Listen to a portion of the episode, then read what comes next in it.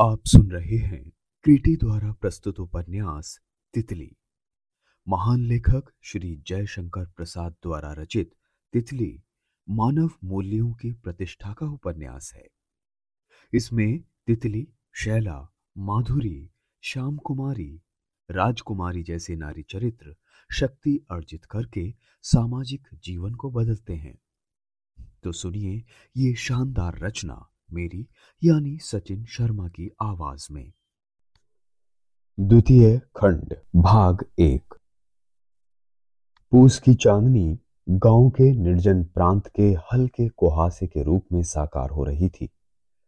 शीतल पवन जब घनी अमराइयों में हर हराहट उत्पन्न करता, तब स्पर्श न होने पर भी गाढ़े कुर्ते पहनने वाले किसान अलावों की ओर खिसकने लगते।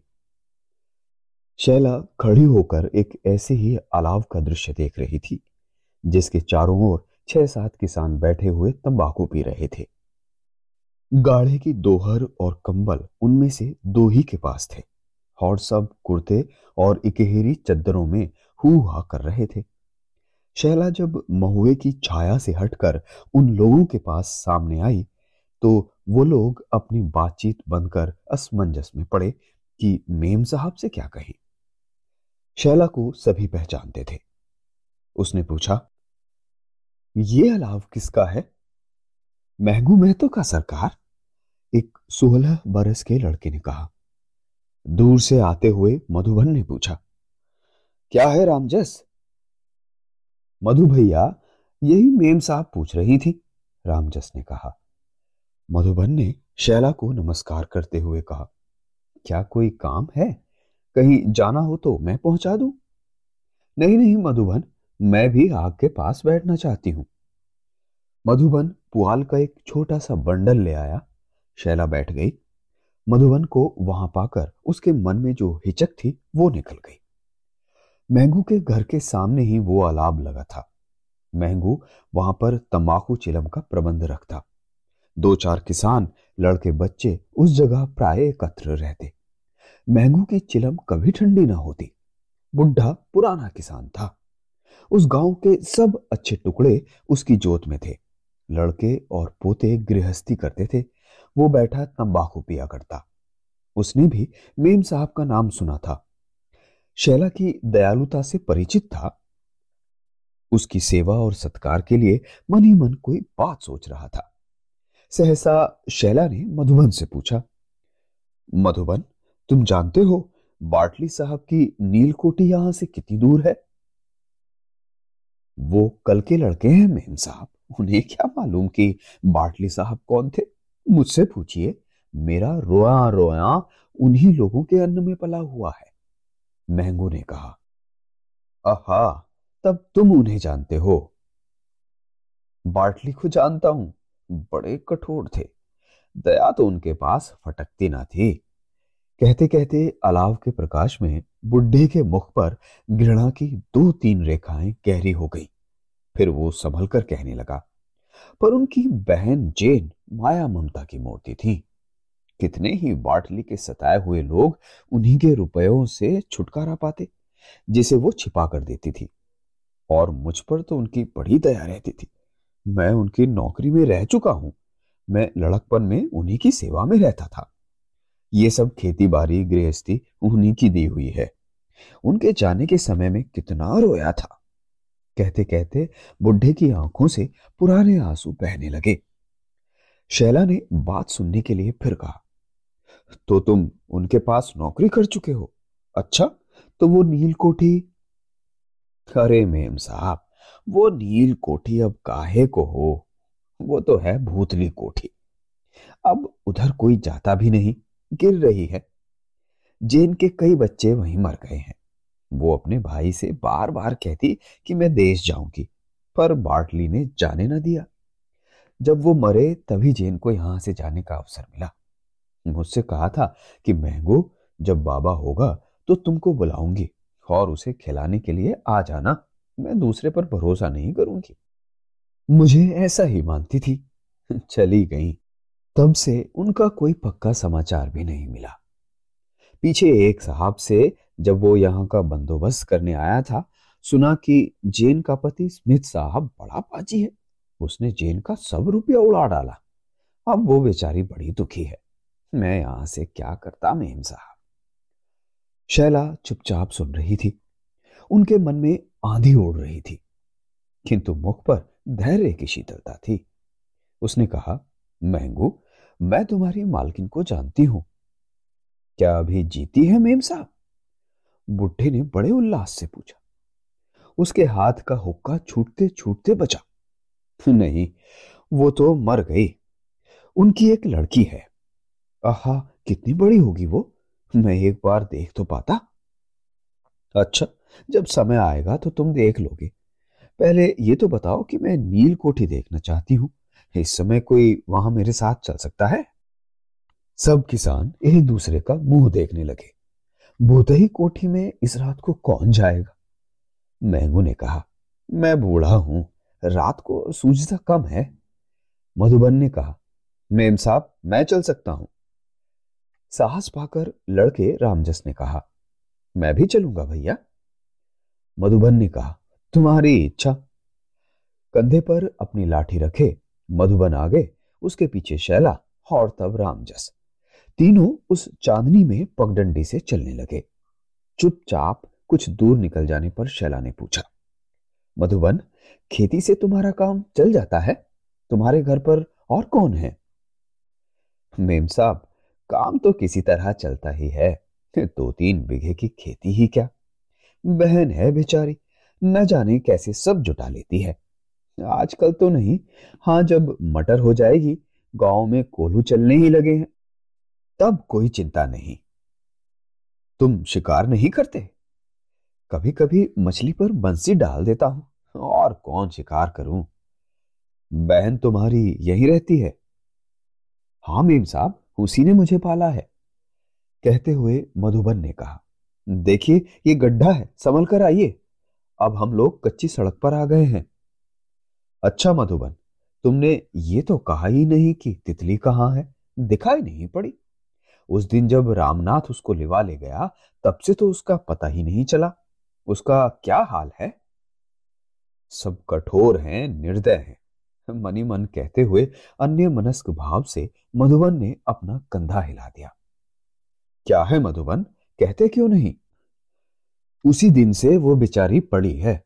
उधर सुना है कि तहसीलदार ने बेदखली कराने का पूरा प्रबंध कर लिया है। मेम साहब गरीब की कौन सुनता है? आप ही कहिए ना। किसी ब्याह में रमुआ ने दस रुपए लिए वो हल चला था मर गया। जिसका ब्याह हुआ उस दस रुपए से वो भी उन्हीं रुपयों से हल चलाने लगा। उसके भी लड़के यदि हल चलाने के डर से घबराकर कलकत्ता भाग जाएँ, तो इसमें बाबा जी का क्या दोष है? कुछ नहीं शैला ने कहा। फिर आप तो जानती नहीं, ये तहसीलदार पहले मेरे यहाँ काम करता था। गोदाम वाले साहब से एक बार उभाड़ कर मेरे पिताजी को लड़ा दिया। मुकदमे में जब मेरा सब साफ़ हो गया, तब जाकर वो धामपुर की छावनी में नौकरी करने लगा। इसको दानव की तरह लड़ने का चस्का है, सो भी अदालत का ही। नहीं तो किसी एक दिन इसकी लड़ने की साध मिटा देता। मैं किसी दिन इसकी नस तोड़ दूँ तो मुझे चैन मिले। इसके कलेजे में कतरनी से कीड़े दिन रात कलबलाया करते हैं। ये तहसीलदार तुम्हारे यहाँ? अरे, ये बात मैं क्रोध में कह गया मेम साहब। जो समय बीत गया, उसे सोचकर क्या करूँगा? अब तो मैं एक साधारण किसान हूँ, शेरकोट का। चलते चलते शैला ने कहा, क्या कहा? शेरकोट ना, हा? तहसीलदार ने कहा था कि शेरकोट ही बैंक बनाने के लिए अच्छा स्थान है। कहाँ है वो? मधुबन गुर्रा उठा भूखे भेड़िए की तरह। उस ठंडी रात में उसे अपना क्रोध दमन करने से पसीना हो आया। बोला नहीं। शैला भी सामने एक ऊँचा सा टीला देखकर अन्य मनस्क सी हो गई, जो चांदनी रात में रहस्य के स्तूप सा बैठा था। रामजस सहसा पीछे से चिल्ला उठा। अब तो पहुँच ही गए मधुबन भैया। मधुबन ने गंभीरता से कहा हम्म। शैला चुपचाप टूटी हुई सीढ़ियों से चढ़ने लगी। उस नीरस रजनी में पुरानी कोठी बहुत दिनों के बाद तीन नए आगंतुकों को देखकर जैसे व्यंग की हँसी हंसने लगी। अभी ये लोग दालान में पहुँचने भी नहीं पाए थे कि एक सियार उसमें से निकलकर भागा। हाँ भयभीत मनुष्य पहले ही आक्रमण करता है। रामजस ने डरकर उस पर डंडा चलाया, किंतु वो निकल गया। शैला ने कहा, मैं भीतर चलूँगी। चलिए, पर अंधेरे में कोई जानवर, मधुवन चुप रहा। आगे उनके मन में शेरकोट में बैंक बनाने की बात आ गई। वो चुपचाप एक पत्थर पर बैठ गया। शैला भी भीतर न जाकर झील की ओर चली गई। पत्थरों की पुरानी चौकियाँ अभी वहाँ पड़ी थी। उन्हीं में से एक पर बैठकर वो सूखती हुई झील को देखने लगी। देखते देखते उसके मन में विषाद और करुणा का भाव जागृत होकर उसे उदास बनाने लगा। शैला को दृढ़ विश्वास हो गया कि जिस पत्थर पर वो बैठी है, उसी पर उसकी माता जेन आकर बैठती थी। अज्ञात अतीत को जानने की भावना उसे अंधकार में पूर्व परिचितों के समीप ले जाने का प्रयत्न करने लगी। जीवन में ये विचित्र श्रृंखला है। जिस दिन से उसे बाटली और जैन का संबंध इस भूमि से विदित हुआ, उसी दिन से उसकी मानस लहरियों में हलचल हुई। पहले उसके हृदय ने तर्क वितर्क किया, फिर बाल्यकाल की सुनी हुई बातों ने उसे विश्वास दिलाया कि उसकी माता जैन ने अपने जीवन के सुखी दिनों को यहीं बिताया है। अवश्य उसकी माता भारत के एक नील व्यवसाय की कन्या थी। फिर जब उसके संबंध में यहाँ प्रमाण भी मिलता है, तब उसे संदेह करने का कोई कारण नहीं। अज्ञात नियति की प्रेरणा उसे किस सूत्र से यहाँ खींच लाई है, यही उसके हृदय का प्रश्न था। वो सोचने लगी, यहाँ पर उसकी माता की कितनी सुखद स्मृतियाँ शून्य में विलीन हो गई। आह, उसके दुख से भरे वो अंतिम दिन कितने प्यार से निस्थलों को स्मरण करते रहे होंगे। इसी झील में छोटी सी नाव पर उस अतीत काल में वो कितनी बार घूमकर इसी कोठी में लौटकर चली आई होगी। उसे कल्पना की एकाग्रता ने माता के पैरों की चाप सुनवा दी। उसे मालूम हुआ कि उस खंडहर की सीढ़ियों पर सचमुच कोई चढ़ रहा है। वो घूमकर खड़ी हो गई, किंतु रामजस और मधुबन के अतिरिक्त कोई दिखाई नहीं दिया। वो फिर बैठ गई और दोनों हाथों से अपना मुँह ढककर सिसकने लगी। माता का प्यार उसकी स्मृति मात्र से ही उसे सहलाने लगी। उस भयावने खंडहर में माता का स्नेह जैसे बिखर रहा था। वो जीवन में पहली बार इस अनुभूति से परिचित हुई। उसे विश्वास हो गया कि ये उसका जन्म जन्म का आवास है। आज तक वो जो कुछ देख सकी थी वो सब विदेश की यात्रा थी। आँखों के सामने दो घड़ी के मनोरंजन करने वाले दृश्य, सो भी उसमें कटुता की मात्रा ही अधिक थी, जो कष्ट झेलने वाले सहनशील मनोवृत्ति के निदर्शन थे। आज उसे वास्तविक विश्राम मिला। वो और भी बैठती, किंतु मधुबन ने कहा, रामजस, तुमको जाड़ा लग रहा है क्या? नहीं भैया यही सोचता हूँ कि कहीं से एक चिलम पागल यहाँ से गाँव जाकर लौटने में तो घंटों लग जाएँगे। तो ना सही, कहकर वो अपनी कमली मुट्ठियों में दबाने लगा। शैला की एकाग्रता भंग हो गई। उसने पूछा, मधुबन, क्या हम लोगों को चलना चाहिए? रात बहुत हो चली। वो देखिए, सातों तारे इतने ऊपर चढ़ाए हैं। छावनी पहुँचते पहुँचते हम लोगों को आधी रात हो जाएगी। तब चलो, कहकर शैला निस्तब्ध टीले से नीचे उतरने लगी। मधुबन और रामजस उसके पीछे और आगे थे। ये यंत्र चालित पुतली की तरह पथ अतिक्रम कर रही थी और मन में सोच रही थी अपने अतीत जीवन की घटनाएँ। दुर्वृत्त पिता की अत्याचार लीलाएँ, फिर माता जैन का झटपटाते हुए कष्ट में जीवन से छुट्टी पाना उस प्रभाव की भीषणता में अनाथनी होकर भिकमंगों और आवारों के दल में जाकर पेट भरने की आरंभिक शिक्षा। धीरे धीरे उसका अभ्यास, फिर सहसा इंद्रदेव से भेंट। संध्या के क्रमशः प्रकाशित होने वाले नक्षत्रों की तरह उसके शून्य, मलिन और उदास अंतस्थल के आकाश में प्रज्वलित होने लगे। वो सोचने लगी नियति दुस्तर समुद्र को पार कराती है। चिरकाल के अतीत को वर्तमान से क्षण भर में जोड़ देती है और अपरिचित मानवता सिंधु में से उसी एक से परिचय करा देती है, जिससे जीवन की अग्रकामिनी धारा अपना पथ निर्दिष्ट करती है। कहाँ भारत, कहाँ मैं और कहाँ इंद्रदेव। और फिर तितली। जिसके कारण मुझे अपनी माता की उदारता के स्वर्गीय संगीत सुनने को मिले। ये पावन प्रदेश देखने को मिला। उसके मन में अनेक दुराशाएँ जाग उठी। आज तक वो संतुष्ट थी। अभावपूर्ण जीवन इंद्रदेव की कृतज्ञता में आबद्ध और संतुष्ट था।